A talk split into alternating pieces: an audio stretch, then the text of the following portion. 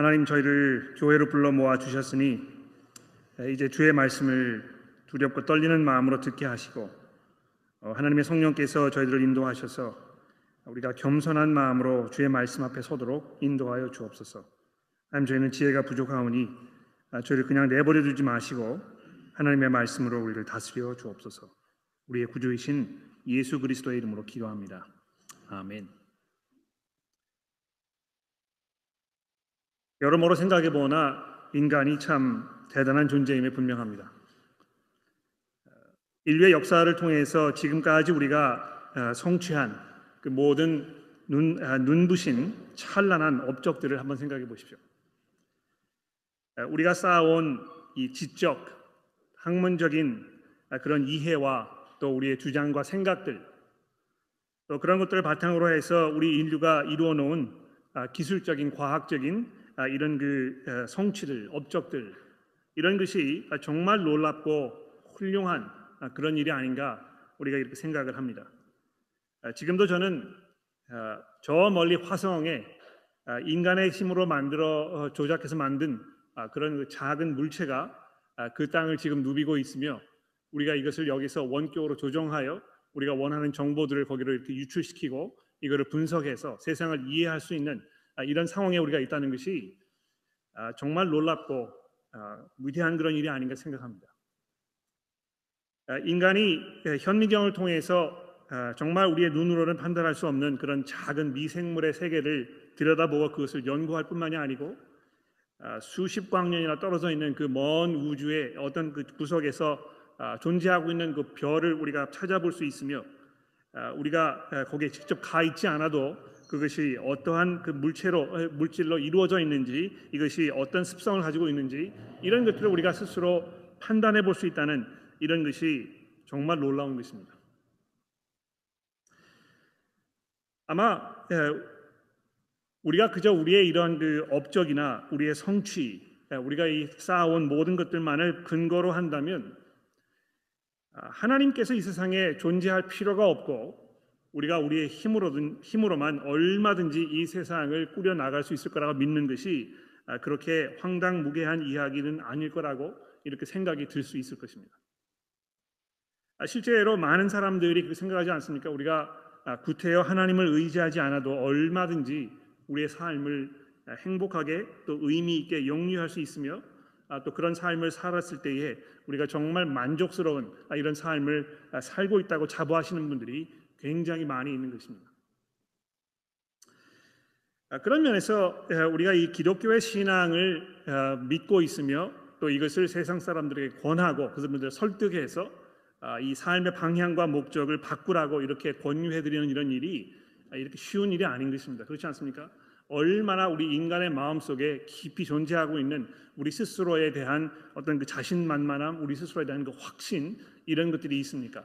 아, 이것을 우리가 깨뜨리면서 아, 우리가 우리의 한계를 인정하고 또 하나님께 우리의 이, 삶의 목적과 방향을 돌려드리지 않으면 안 된다는 이런 이야기를 하는 것이 이렇게 쉬운 일이 아닌 것입니다.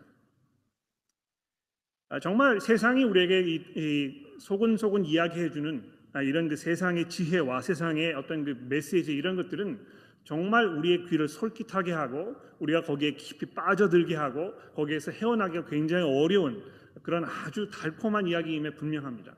우리가 정말 중요한 존재이고 우리가 마음만 먹고 우리의 이 생각과 우리의 의지를 거기에 충분히 동원시키기만 한다면 우리는 성취하지 못할 일이 없다고 우리가 이 세상을 얼마든지 정복하며 다스릴 수 있다고. 그래서 계속해서 인간이 이 하늘을 향하여 이 바벨탑을 쌓아가는 그 작업을 지금도 쉬지 않고 아, 진행시켜 나아가고 있는 것입니다. 도무지 어디를 돌아보아도 하나님께서 서실 자리가 없는 것처럼 보이고 하나님께서 존재해야 할 특별한 이유가 보이는 것 없는 것처럼 아, 이렇게 생각되는 것이 이 세상의 일반적인 견해이고 생각이라는 것입니다. 특히 뭐이 어, 17세기, 18세기 서구 어, 이 사회가 철학적으로 이제 진전이 되면서 아, 인본주의 생각이 아, 이 세상을 휘어잡았고 그래서 더 이상 우리가 어떤 하나님이라는 이 신적인 존재에 우리가 의지하지 않아도 되며 우리 인간이 우리 스스로의 삶을 영위해 나갈 수 있는 아, 그런 그 중심적인 주체가 되어야 된다는 이런 기본적인 사상이 이제 이 서구 사회뿐만이 아니고 아, 이, 이 땅에 존재하는 모든 사람들의 어떤 그 생각 속에 굉장히 깊이 자리를 하고 있는 것 같습니다. 아, 어떤 면에서는 어, 세상과 구별되며 세상으로부터 어, 이 건짐을 받은 그리스도인들이 이 세상의 생각과 사조로부터 어, 돌아서서 새로운 하나님의 그 방법으로 우리의 삶을 돌아보아야 할 텐데도 불구하고 아, 사실 그러지 못한 일이 아, 비일비재하게 우리 삶 속에 벌어지는 것을 우리가 고백하지 않을 수 없습니다. 교회 안에서도 어, 이 일반 세상 사람들이 생각하는 것처럼 아, 이 세상을 바라보게 되고 또 이 세상의 생각과 또 방식대로 이 교회를 운영하게 되고 또 우리의 이 신앙생활을 그대로 영위해 나아가는 이런 실수를 우리가 반복적으로 아, 이그 하는 것을 우리가 보게 되는 것입니다. 아마 이 고린도 교회 안에 벌어졌던 이 분열 사건 이것이 거의 대표적인 예인 것 같아요. 아, 이미 이제 뭐 우리가 두 주 전에 이 고린도전서의 시리즈를 시작했습니다만 얼마나 기억이 나시는지 모르겠습니다. 우리가 1장의 그 앞부분에 보게 되면 사도 바울이 고린도 교회 성도들의 어떤 그 신앙 생활을 생각하면서 하나님께 감사를 드린 후에 곧바로 무슨 이야기를 시작하고 있습니까? 내가 듣기에는 여러분들 사이에서 분열이 생기고 여러분들 사이에서 이그 화합하지 못하는 이런 그 안타까운 상황이 있다는 이런 이야기를 제가 들었습니다. 이렇게 편지를 시작하고 있는데요. 왜 그런 일이 벌어졌습니까? 아, 이, 이 본문 말씀을 우리가 충분히 보게 되면 이해하게 되겠습니다만 교회 안에서 사람들이 아, 어떤 그 아, 누가 훌륭한 지도자인가 우리가 어떤 사람을 정말 그, 그 의지하고 또 그 사람을 따라가고 우리가 누구를 높여 주어야 할 것인가 이 문제로 교회 안에서 분열이 일어나게 되었다는 것입니다. 나중에 좀 더 자세히 설명을 드리겠습니다만 교회 안에서 누가 높임을 받아야 할, 하는가 하는 것인가 이 문제로 서로의 다툼이 일어났던 그 자체가 정말 비극적이고 안타까우며 어처구니 없는 아, 그런 일일 수밖에 없는 것입니다. 여러분 그이 1장 10절 이하로부터 어, 벌어지는 쭉 설명되고 있는 아, 이런 그 상황을 한번 생각해 보십시오. 나는 바울을 따라간다. 아니다 나는 아폴로를 따라간다. 아니다 나는 개발을 따라간다. 이렇게 하면서 교회 안에서 아, 정말 그 중요한 역할을 맡고 있던 여러 교회 지도자들의 이름을 사람들이 들먹이면서 이 사람이 더 훌륭한 사람이네, 저 사람이 더 훌륭한 사람이네, 우리가 이 사람의 가르침을 받아서 이쪽으로 가야 되겠네, 아, 이런 식으로 계속 서로 악유하면서 어, 서로를 인정하지 못하는 이런 상황이 벌어졌던 것입니다. 아마 이러한 그 상황이 이 세상의 사고와 풍족에 깊이 아직도 잠겨 있고 거기로부터 해방되지 못해서 거기에 끌려다니는 이 그리스도인들의 안타까운 현실을 대변해 주는 이런 상황이라고 우리가 이해할 수 있을 것입니다. 아, 이것이 뭐 비단 고린도 교회뿐만이 아니고 아, 우리 가운데에도 아마 아, 이 많은 현대 교회사에서도 계속해서 반복적으로 일어나는 이런 안타까운 상황이 아닌가 생각해 봅니다. 아마 교회에서 이 분열이 일어나는 뭐 여러 가지 이유가 있을 수 있겠습니다만 이것만큼 자기를 드러내기 위하여 어떤 자기의 생각과 자기의 주장을 관철시키기 위하여 어떤 특정한 유명한 사람 뭐 이 그 능력이 있는 사람 이런 사람과 가차이하고 거기를 붙어서 자기 생각을 관철시키려고 하는 이런 생각들이 얼마나 합당치 않은 것인가 이 문제를 오늘 본문 말씀 보면서 우리가 자세하게 한번 생각을 해 보도록 하겠습니다. 아, 근데 그 문제를 다루는 데 있어서 사도 바울이 지금 우리에게 던져주고 있는 그 해결책, 우리가 이 문제를 어떻게 접근해야 될 것인가, 아, 이것을 지금 이제 이 1장 18절부터 계속해서 4장 마지막 절까지 아, 많은 분량을 할애하여 사도 바울이 설명을 하고 있는데요. 아, 이것이 얼마나 중요한 문제였으면 바울이 이렇게 많은 분량을 사용해서 지금 우리가 설명하고 있는가, 우리가 이 문제도 주목해 봐야 되겠고, 또 실제로 아, 이 1장부터 4장까지 사도 바울이 계속 언급하고 있는 이 모든 내용들을 살펴보게 되면 이것이 그저 분열의 문제만을 이야기하는 것이 아니고 우리의 이 신앙생활의 기본적인 어떤 그 아, 실체 또 우리가 이그 살고 있는 삶의 방향, 우리가 가지고 있는 어떤 그 생각들, 우리 사고 방식들 아, 이런 것들을 아주 낱낱하게 낱낱이 사도 바울이 아, 파헤치고 있다는 것입니다. 아, 제가 이그 고린도 전서 시리즈를 계획하면서 어, 우리가 이제 보통 뭐 한 장 정도씩 이렇게 설교 본문으로 정해가지고 살펴보게 되는데요. 이번에 제가 의도적으로 이것을 보다 짧게 이렇게 잘라가지고 그 내용을 좀 더 깊이 한번 생각해 보려고 아, 이렇게 계획을 세워 보았습니다. 그래서 어, 이번 시리즈는 이제 1장부터 4장에 있는 내용까지만 우리가 살펴보고 나머지 부분은 어, 올해 이제 그 하반부에 다시 돌아와서 생각을 해 보려고 합니다. 여러분 그 성경을 읽으실 때요, 그냥 무조건 많이 읽으시려고만 하지 말고 아, 속도를 많이 늦추셔서 아, 이 자세하게 그 내용을 한번 살펴보고 아, 거기에 깊은 생각을 해보시고 이런 훈련을 하는 것이 매우 중요하다고 생각을 합니다. 자, 그래서 이 분열의 문제를 다루기 위하여 사도 바울이 처음으로 이야기하고 있는 그 18절의 말씀이 무엇입니까? 이 십자가의 도에 대해서 이제 설명하고 있다는 것입니다. 십자가의 도가 멸망하는 자들에게는 미련한 것이요 구원을 받는 우리에게는 하나님의 능력이라 아, 이것이 이 교회 안에서 아, 어떤 지도자들과의 관련된 문제에 대한 이, 이 분열에 대한 사도 바울의 이 해결책인 것입니다. 아, 근데 좀 더 진도를 나가기 전에요. 제가 여러분들에게 그 주목해서 좀 생각해 보실 만한 아, 중요한 것 한 가지를 말씀드려 보겠습니다.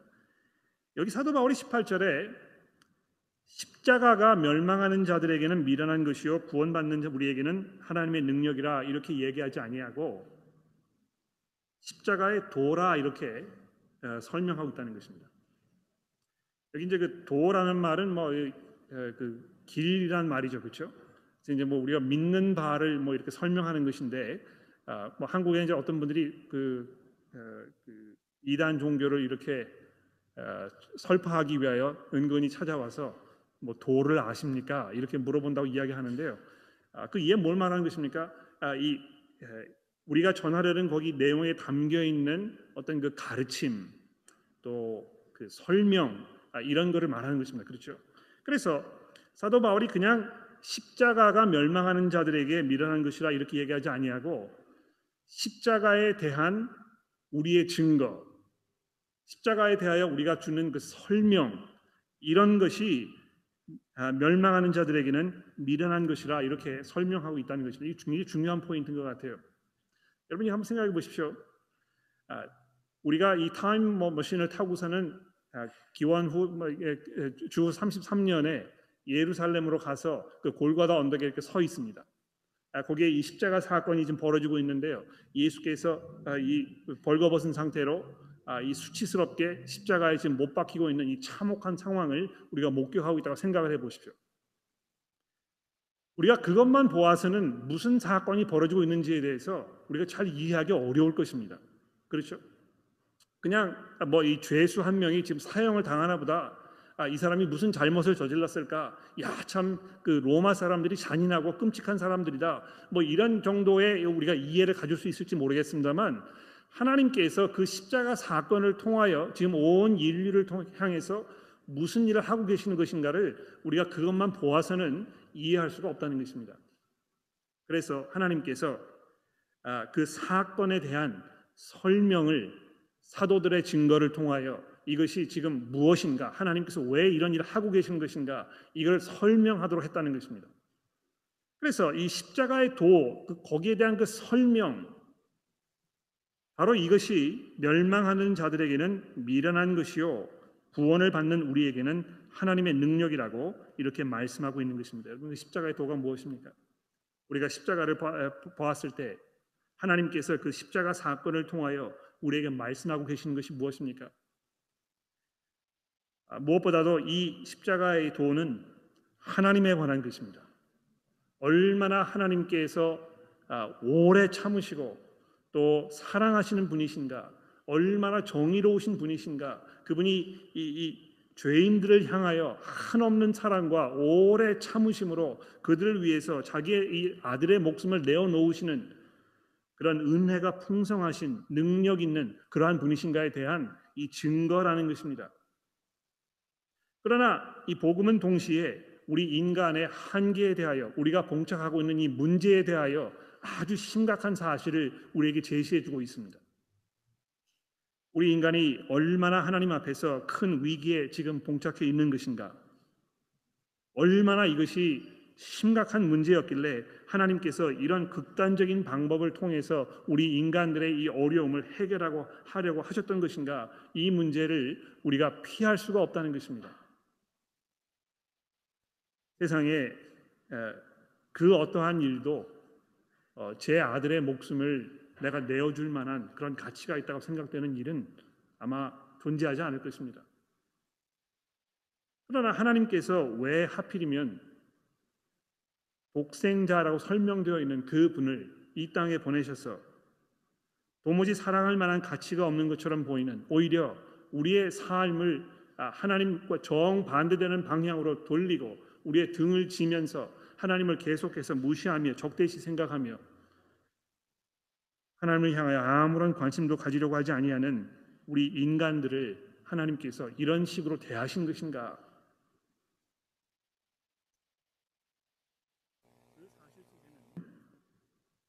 우리 인간이 처해 있는 이 절망적이고 또 긴박하고 정말 위급한 이런 상황을 우리에게 설명하고 있는 것입니다.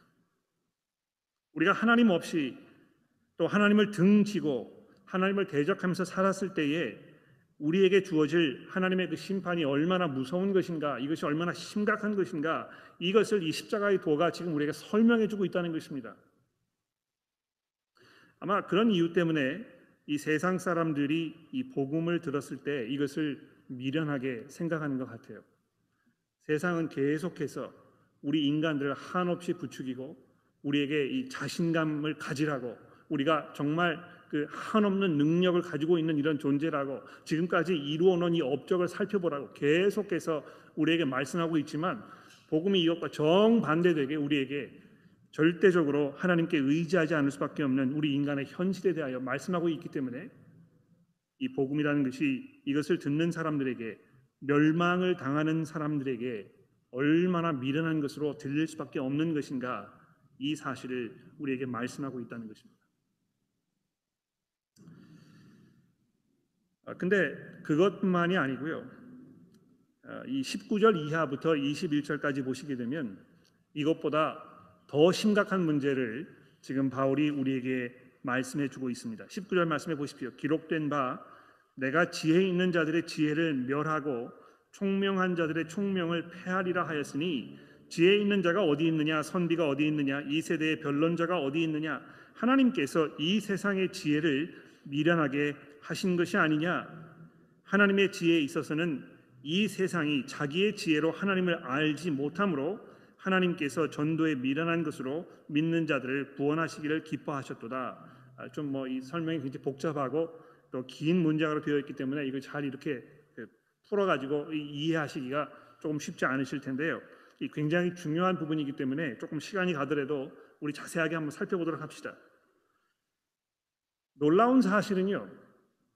인간의 그러한 기본적인 입장, 자기 자신에 대한 어떤 그 확신감, 그래서 그것으로 인해서 하나님을 향하여 어, 이 무관심으로 대하는 이런 인간의 기본적인 입장 이런 것 때문에 하나님께서 어떻게 하시기로 하셨느냐 하면 인간의 지혜로는 인간의 그 총명함으로는 아무리 수를 아, 애를 쓰고 수고하여도 그 방법으로는 하나님을 만날 수 없도록 하나님께서 길을 막아 버리셨다는 것입니다. 여러분 이 인간이 아, 얼마나 많은 일들을 이루어 놓았습니까? 또 앞으로 얼마나 많은 일을 이루어 나아가겠습니까? 정말 인간의 능력이 무한대 있는 것처럼 보이고 우리가 정복할 수 없는 것이 존재하지 않는 것처럼 보입니다. 그러나 한 가지 분명한 사실은 무엇입니까? 인간이 그러한 수고와 노력으로 우리의 학문으로 우리의 어떤 그 지성으로 우리의 열정으로 우리의 노력으로 수고로 인해서 하나님을 발견할 수가 없다는 것입니다. 보다 정확하게 이야기한다면 하나님께서 그 방법으로는 인간이 자기를 만나지 못하도록 길을 막아버리셨다는 것입니다. 왜 그렇게 하신 것입니까? 그렇게 함으로 인해서 인간이 얼마나 어리석은 존재인가를 스스로 깨닫게 하시도록 하나님께서 이렇게 하셨다는 것입니다. 여러분 우리가 정말 많은 것들을 이루고 많은 것들을 누리면서 살고 있습니다. 문명의 혜택이라는 것이 얼마나 좋은 것인지 모릅니다. 그러나 결국에는 우리가 하나님을 만날 수가 없으면 우리가 하나님을 찾을 수가 없으면 우리가 하나님과의 관계 속으로 들어갈 수가 없으면 우리가 이뤄놓은 그 모든 업적들이 결국에는 무슨 소용이 있겠습니까? 이것이 다 썩어 없어져 버릴 것이고 우리가 이 세상을 떠나게 되면 그것이 다 수포로 돌아가게 될 이런 허무한 것에 지나지 않는다는 것입니다. 아, 그런데 하나님께서 아, 그 길을 막아 버리시고 그래서 우리 인간으로 하여금 하나님을 찾지 못하도록 이렇게 하셨는데요. 이것이 지금만 그렇게 하신 것이 아니고 항상 하나님께서 그렇게 해 오셨다는 것입니다. 아, 우리가 이제 이 본문 말씀에 보면 이 이사야서 29장의 말씀을 지금 사도 바울이 18절에서 인용을 하고 있는데요. 19절에 인용하고 있는데요. 이스라엘 백성들이 어떻게 했습니까? 계속해서 하나님의 말씀을 듣지 아니하고 어, 하나님께 반역하고 계속해서 고집을 부리면서 자기의 방법대로 삶을 살아가겠다고 이렇게 하였을 때에 하나님께서 그들을 설득하시고 선지자들을 보내셔서 하나님의 말씀으로 아, 다독거리시고 인도하시고 가르쳐 주시고 이렇게 하였지만 결국에는 이스라엘 백성들이 그것을 받아들이지 아니하고 자기의 길로 나갔던 것입니다. 그랬을 때에 하나님께서 지금 이렇게 말씀하시는 건 아닙니까? 지혜를 멸하고 즉 자기의 그 잘난 멋에 사는 자기 스스로에 대한 그 확신과 또 이그 아, 자신만만한 이 삶의 모습을 의지하면서 살고 있는 이런 사람들을 내가 멸 멸할 것이다. 그들의 그 총명함을 내가 패해버릴 것이다. 그래서 모든 사람들이 결국에는 하나님 앞에 무릎을 꿇는 그 날이 오게 될 것이다. 이렇게 하나님께서 작정을 하셨다는 것입니다. 여러분 보십시오. 지성으로 하나님을 뭐 이해하려고 이렇게 증거를 요구하시는 분들을 이제 종종 만나게 돼요. 어, 하나님이 계시는 것을 증명해 봐라. 내 어떤 그 아, 논리적인 사고 방식으로 내가 이 설득이 되면 그러면 내가 하나님을 믿을 것이다. 실제로 기독교 역사를 쭉 보게 되면요, 아, 이 교회 안에서도 아, 이 그 목회를 하던 사람들이 아, 그 이야기를 이렇게 들어보고, 야 이거 우리가 어떤 그 논리적인 증명을 이렇게 사람들에게 제시하면 사람들이 그거를 듣고 설득이 돼서 아 그럼 믿음을 갖게 될 것 같다 이렇게 해가지고 많은 기독교 철학자들이 어떤 그 하나님의 존재 자체를 이 철학적으로 증명하기 위해서 많은 연구를 해 왔다는 것입니다. 그러나 사도 바울이 우리에게 지금 이야기하는 것은 기본적으로 그것이 얼마나 부질없는 것인가. 그 방법으로는 아무도 하나님을 찾을 수가 없다는 사실을 지금 이 본문 말씀이 우리에게 이야기해 주고 있는 것입니다. 왜 그렇게 하셨습니까? 왜 하나님께서 이러한 방법을 선택하신 것입니까? 두 가지 이유가 있는데요. 첫 번째로는 이미 뭐 말씀을 드린 대로 우리 인간이 우리의 한계를 스스로 이해하고 이것을 인정하여 전적으로 하나님께 모든 것을 맡기고 의지하면서 자기의 이 겸손함을 하나님 앞에 고백할 수 있도록 이렇게 하시기 위하여 하나님께서 그렇게 극단적인 방법을 선택하신 것이고요. 두 번째로는 하나님께서 자기 자신을 드러내시는 방법으로 선택하신 그 방법이 있다는 것입니다. 그러니까 우리가 우리의 방법으로 하나님을 좀 만났으면 좋겠다고 이렇게 이야기해서 하나님 며칠 몇 날 몇 시에 아, 어떤 옷을 입으시고 이 장소에 오시면 제가 하나님을 인정하겠습니다. 이렇게 하나님과 흥정을 벌이고 있는데요. 하나님께서 얘기하시는 뭐, 무슨 대답을 하시는 것입니까? 내 방법으로 내가 너를 만날 것이 아니고 내가 너에게 제시하는 방법으로 내 앞에 나오라고 그렇게 하지 아니하면 내가 나를 만날 수 없을 것이라고 이렇게 하나님께서 선언하고 계신 것입니다. 그 하나님께서 정하신 그 방법이 무엇입니까? 오늘 본문 말씀 24절에 21절에 등장하는 이 전도에 미련한 것이라는 것입니다. 아, 그 성경을 번역하시는 분들이 뭐이 나름대로 이제 의, 그 의도가 있으셔서 아, 전도에 미련한 것이라는 이런 표현을 선택을 하셨겠습니다만 제가 아무리 곰곰이 생각을 해보아도 예, 이것이 그렇게 썩 좋은 표현은 아닌 것 같아요. 아, 여기 그 에, 하나님께서 전도에 미련한 것으로 이렇게 이 표현된 이 부분은 아, 복음의 선포를 말하는 것입니다. 그렇죠?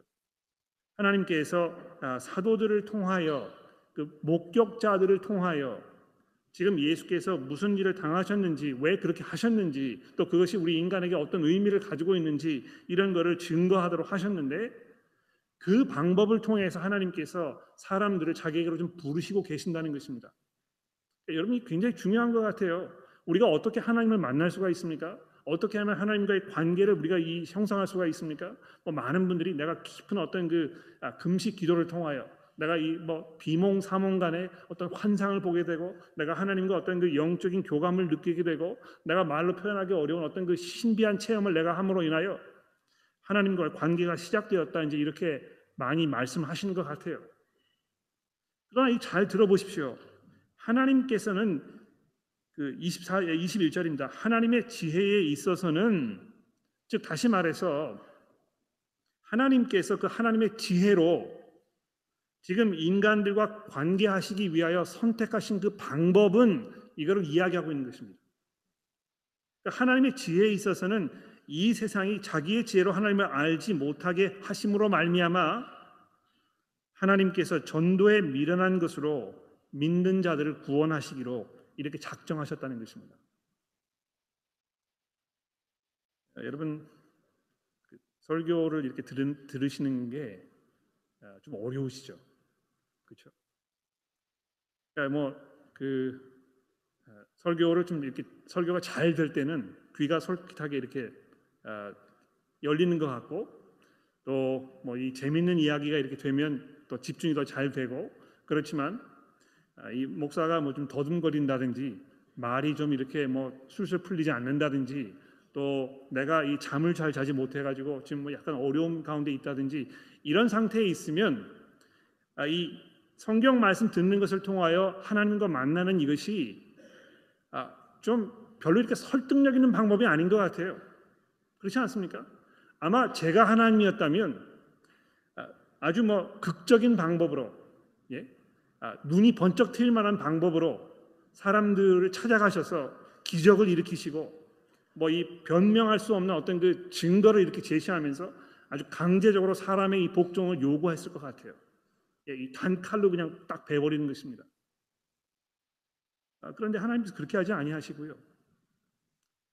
그 모든 문제점을 그대로 안고 있는 이 인간의 인간이라는 그 도구를 통하여 설교자의 어떤 그 모든 제약점들, 한계점들 이런 것들을 사용하셔서 하나님께서 이 십자가의 도를 설명하고 또 그 설명을 통하여 사람들이 하나님과 관계하도록 이렇게 하셨다는 것입니다.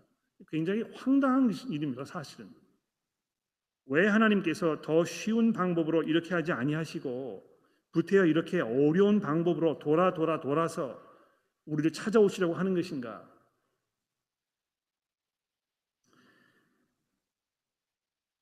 22절에 아, 그 답이 있습니다. 유대인들은 표적을 구하고 헬라인들은 지혜를 찾는다는 것입니다. 그렇죠?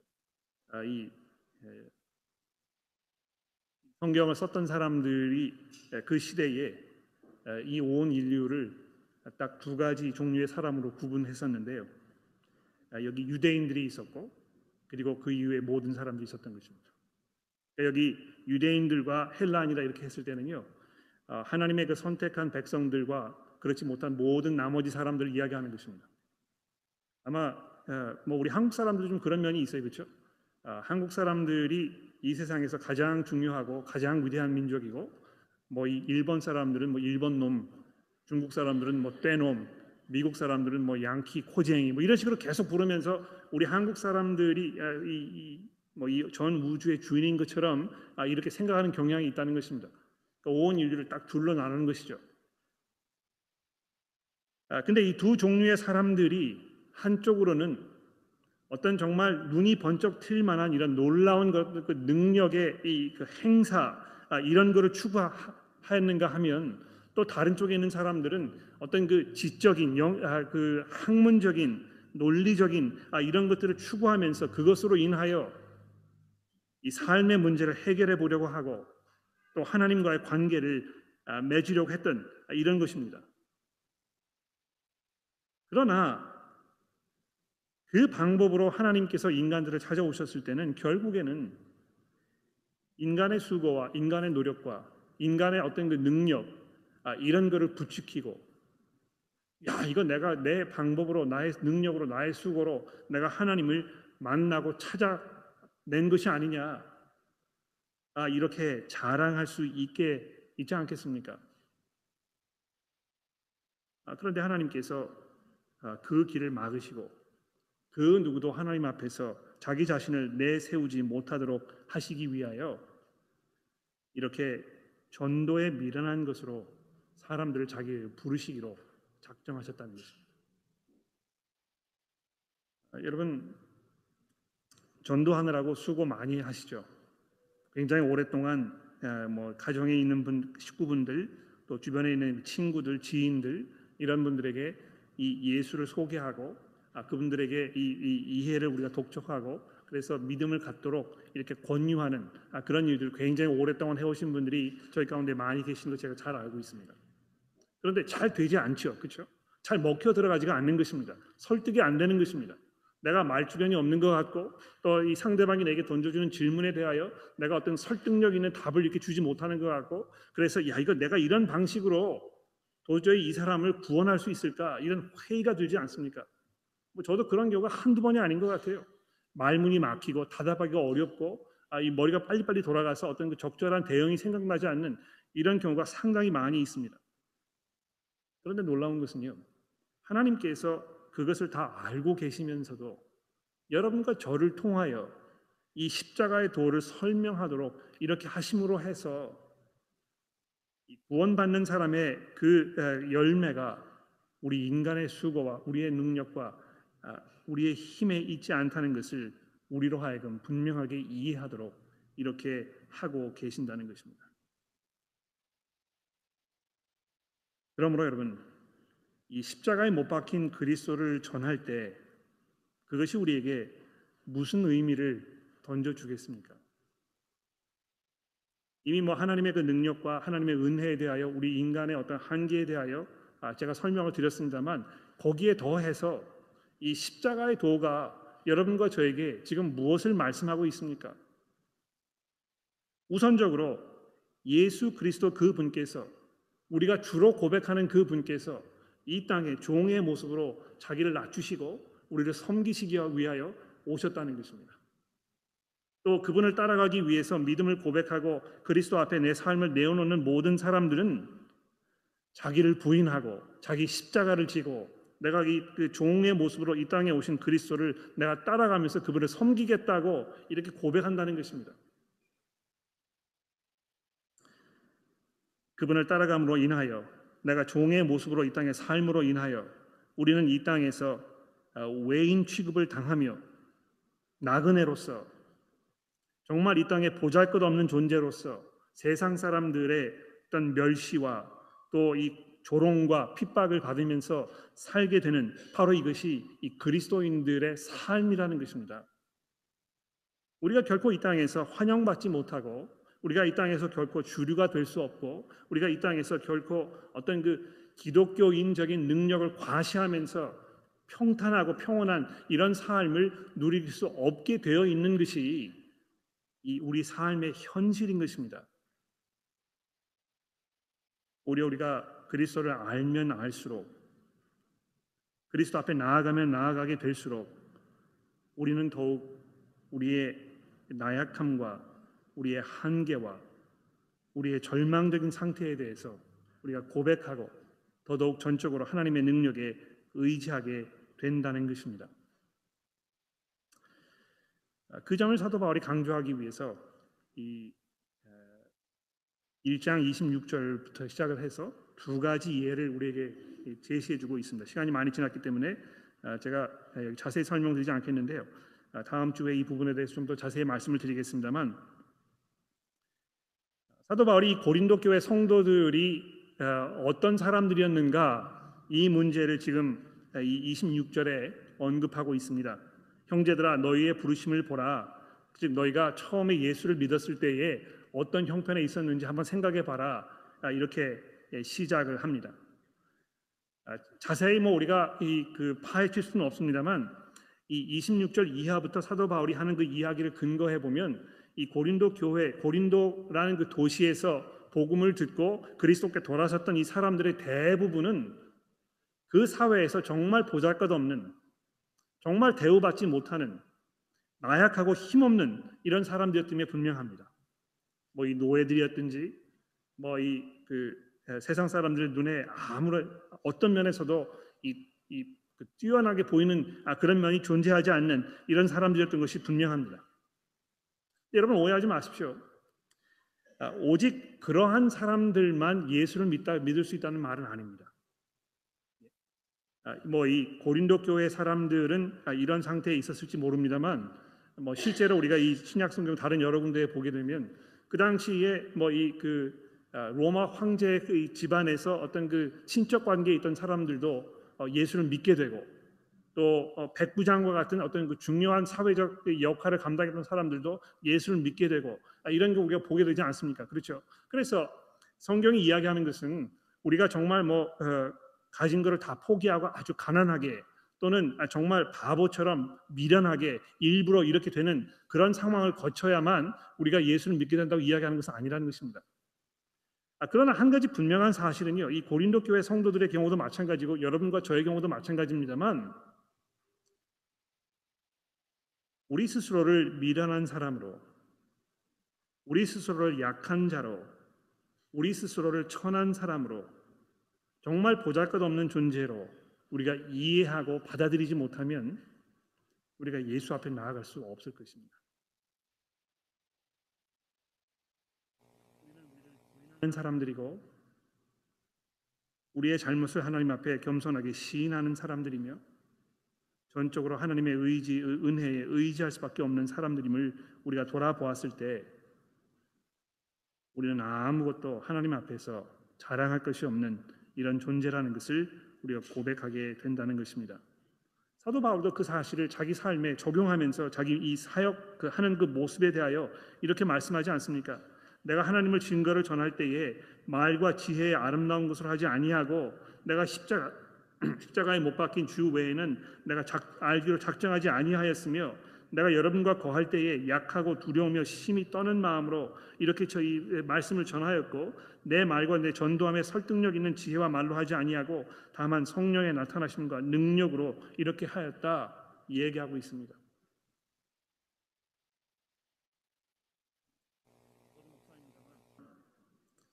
굉장히 그 죄송하게 느낄 때가 많아요.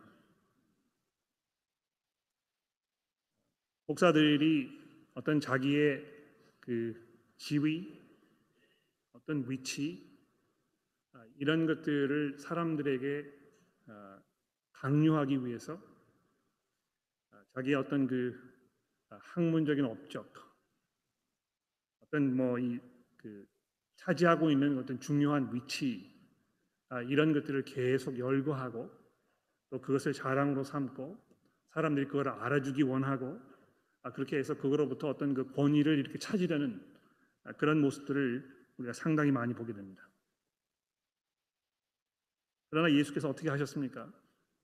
하나님과 동등됨을 취할 것으로 여기지 아니하시고 오히려 종의 몸을 입으시고 이 땅에 오셔서 죽기까지 십자가 위에 순종하심으로 우리에게 이 종의 모습을 보여주셨다는 것입니다. 우리가 어떻게 해야 되겠습니까? 그것이 여러분과 제가 교회 안에서 아, 성제 자매로 함께 이 복음 사역을 감당하는 데 있어서 우리에게 무엇을 요구하겠습니까?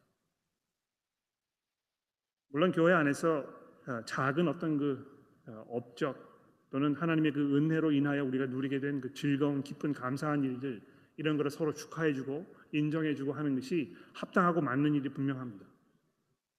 그러나 그것과 아, 어떤 그것을 정말 그 가치 있는 가장 중요한 일로 생각하면서 그 사람들에게 더 많은 시선이 가게 하고 그 사람들에게 더 많은 어떤 그 칭찬과 인정이 가게 하고 그래서 우리가 그 사람들을 점점 어떤 그 동경의 대상으로 생각하도록 만들고 마치 그것이 이 삶의 이 기독교인의 삶의 어떤 근본적인 목적인 것처럼 자꾸 이렇게 만들어 나가게 된다면 우리는 분명히 지금 사도 바울이 여기 이 17절에서 말씀하고 있는 것처럼 십자가의 그 능력을 헛된 것으로 만들어 버리는 그런 치명적인 실수를 저지르고 있는 것일 것입니다.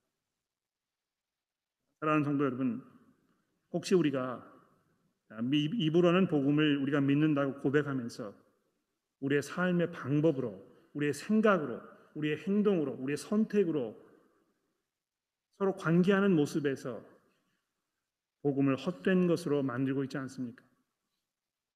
하나님의 이 전적인 은혜와 사랑에 우리가 의존하기보다는 인간의 그 멋짐, 잘남, 인간의 경험과 능력과 어떤 지위와 이런 것들을 우리가 이 삶에 가장 가치 있는 것으로 생각하는 이런 세상의 지혜를 따라가고 있지 않습니까? 그렇게 된다면 우리 안에는 분열이 일어날 수밖에 없을 것이고 서로를 바라보면서 시기와 질투와 또 원망과 이런 것으로 가득 찬 그러한 삶을 살 수밖에 없게 될 것입니다. 우리가 그렇게 되지 않도록 그리스도의 복음으로 돌아가며 이 십자가의 도에 의지하도록 합시다. 기도하겠습니다.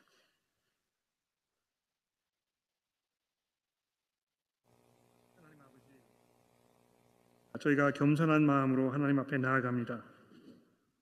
하나님께서 저희를 부르지 아니하셨으면 또 하나님께서 능력으로 성령의 능력으로 저희를 찾아오셔서 우리의 이 굳은 마음을 깨뜨리시고 복음을 들었을 때 그것을 이해하도록 우리를 돕지 아니하셨으면 우리에게 아무런 소망도 없는 것임을 고백합니다.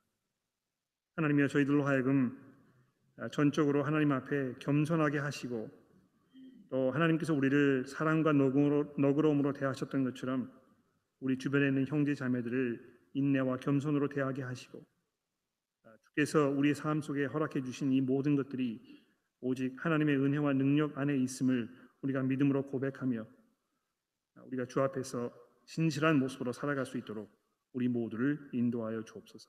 예수 그리스도의 이름으로 간절히 기도합니다.